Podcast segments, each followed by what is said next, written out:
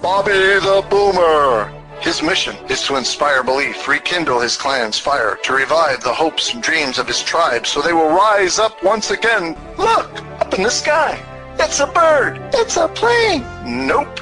It's Bobby the Boomer. Bobby the Boomer. Hey, Bobby. Bobby boy. Yes, Grandpa. Go fix it the world. Here's Bobby.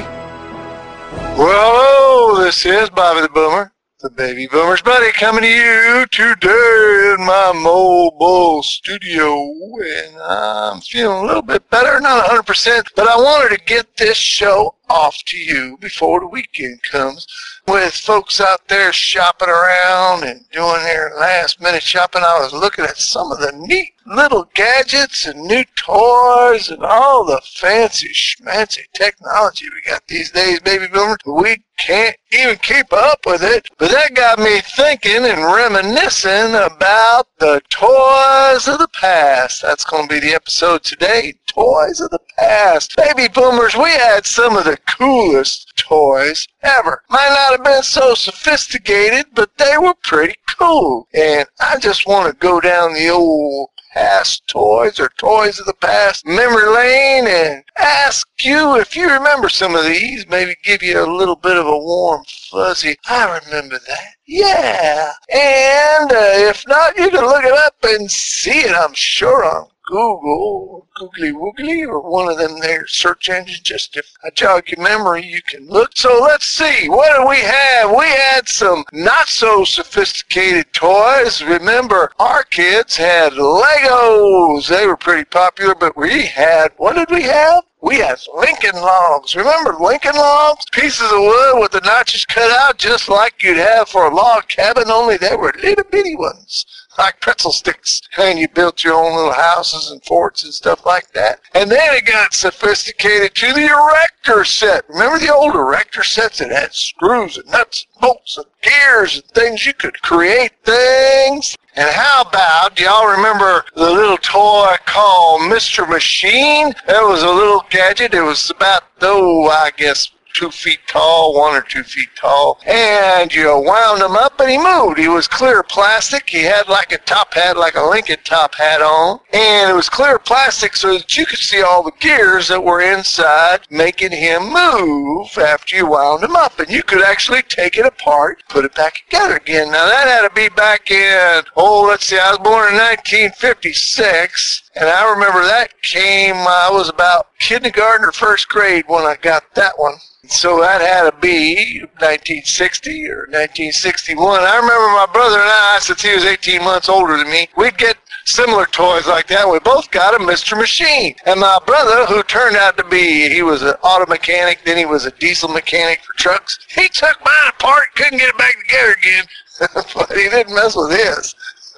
God bless his heart. Anyhow, you remember those? Let's see. Then we had, let's see, there was the, man, I think it was a three foot Shirley Temple doll. My sister had that. Made because Shirley Temple, oh, remember Baby, baby, baby, remember Baby Bubba? She was the movie star, the child movie star growing up for us, doing all them cool shows. Yes, Shirley Temple. Cutie, that was Shirley Temple doll. Yeah. And and right along with that, remember the G.I. Joes. I'm not talking the little tiny ones they got now. I'm talking about the ones that were about a foot tall. They had the soldiers, the sailors, the Marines. I used to keep those things being a little bit of OCD in my tendencies. I would play with them, have them go all over the place, and then I put them in the original box. I put them all in, in the original box, put everything back into little packages, and have it all ready to go for the next war adventure. And then they had the regular Barbies.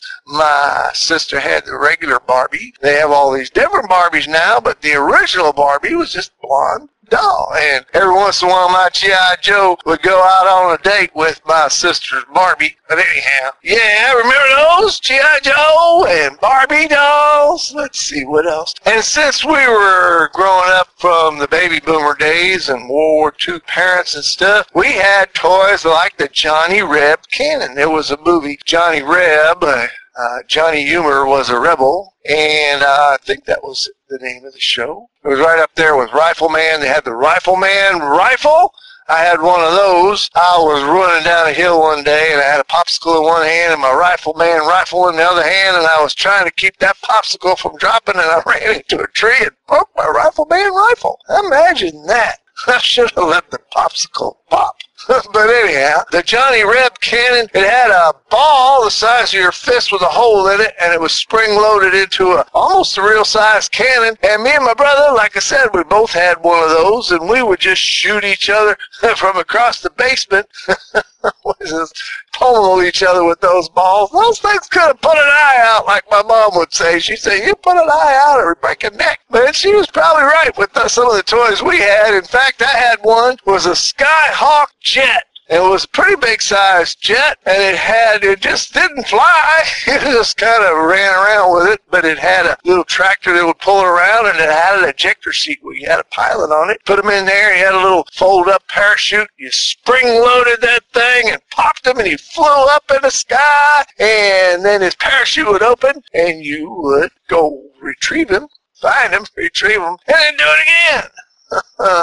yeah, remember that? You know, now that I'm reminiscing, my mama used to say, you better be careful, you're to put an eye out with that thing and you're to break your neck. And you know, the more that I think about it, rehearsing these toys, that was a lot of toys when we was growing up, baby boomers, that maybe we could have put out an eye or broke our neck, especially with this aircraft plane or this plane ejector that I was talking about, because I remember I was third grade when I had that, and I remember ejecting the little guy and had a metal seat. And I was learning about magnets in third grade, and I thought, hey, if a magnet sticks to metal, I wonder if it'll stick to this here, this here seat and not fly up like my pilot does when I eject them. Well, being a little scientist that I was, I got right up into it because I wanted to have an eyewitness to the experiment. And when I popped that eject thing, that thing it didn't stick to the metal. It flew. I didn't know about inertia back then, but it flew right off that seat, hit me in my right eye, and I almost put my eye out. so Mama was right. Should have listened to her better when we was growing up. Let's see, what's another one of those kind of toys? They had this toy that was a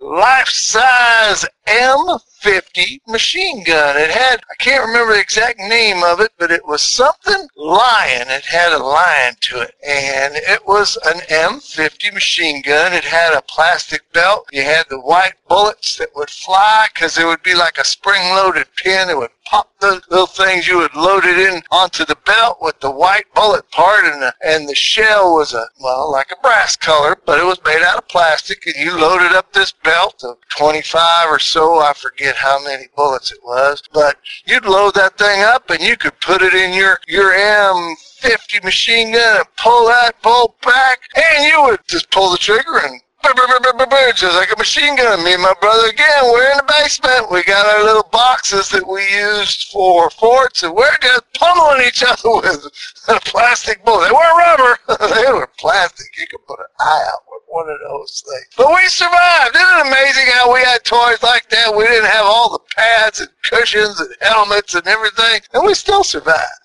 How do we make a skateboard? They had skateboards, but what we did was took one of our sister's skates that had the key and you could adjust the size. We took one of those. Yep. And we broke it in half, got a plank of wood, and we screwed that thing down, and we had a skateboard.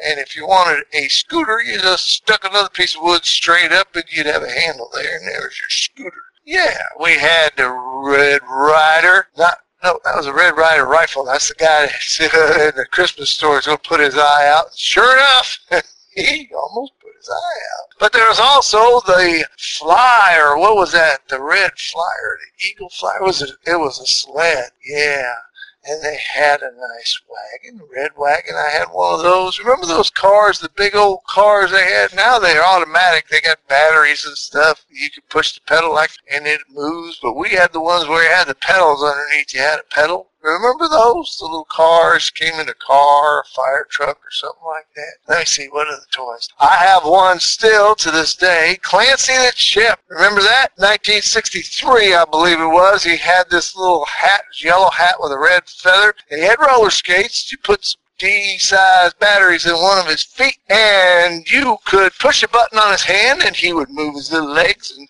he had a little squeaker. It was like squeak, squeak. I don't know if monkeys go squeak, squeak, but this one did. And and he would skate while you're holding his hand. And if you didn't want to do that, you could put the hat from his head onto his hand. He had these two little electrodes that were hooked up, and it had you could either use a penny or you could use the brass coin that it came, and you throw it into the hat, and it would make the contact with the two little electrodes, and he would start moving kind of like you'd activate the button. And he would be skating across until he'd come to you and you'd take the coin out and there you go. So you might say it wasn't as exciting as these today video games they got with all the exciting action figures and shooting down things and I guess for our time, they were pretty sophisticated. But I guess for now, maybe they're not. But I still can remember them, and I'm saying it with a smile on my face, and some good old times that we used to have when we used to have those kind of toys. Do you remember all that, baby boomers? I'm sure if I wanted to think about it long enough, I could come up with some more really cool things that we used to have. Remember the games we used to have? I'll come up with those. We have Monopoly. That was to me, our adults would give us they would they'd tell us to go play Monopoly because that was a long game if you played the way you were supposed to.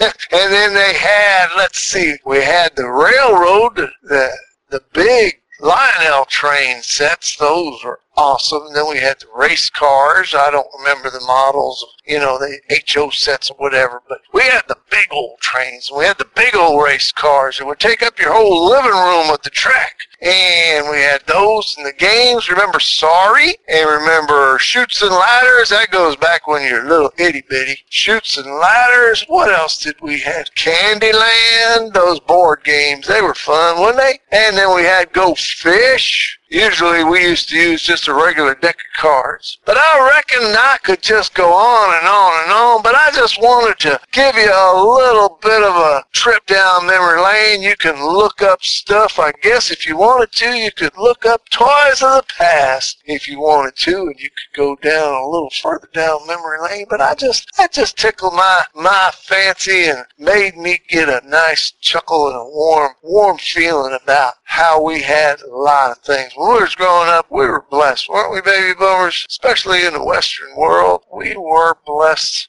uh, as a nation. We were blessed as children. We had things. We had a lot of cool stuff, and I just wanted to rehearse that a little bit and remind myself and you of all those cool things and maybe give you a smile for the day. And that's what I have for you today. This is Bobby, the Baby Boomer's Buddy, saying to you until the next time, and I hope there is next time. I hope to come back for another episode. But until then, I'll just say goodbye and God bless.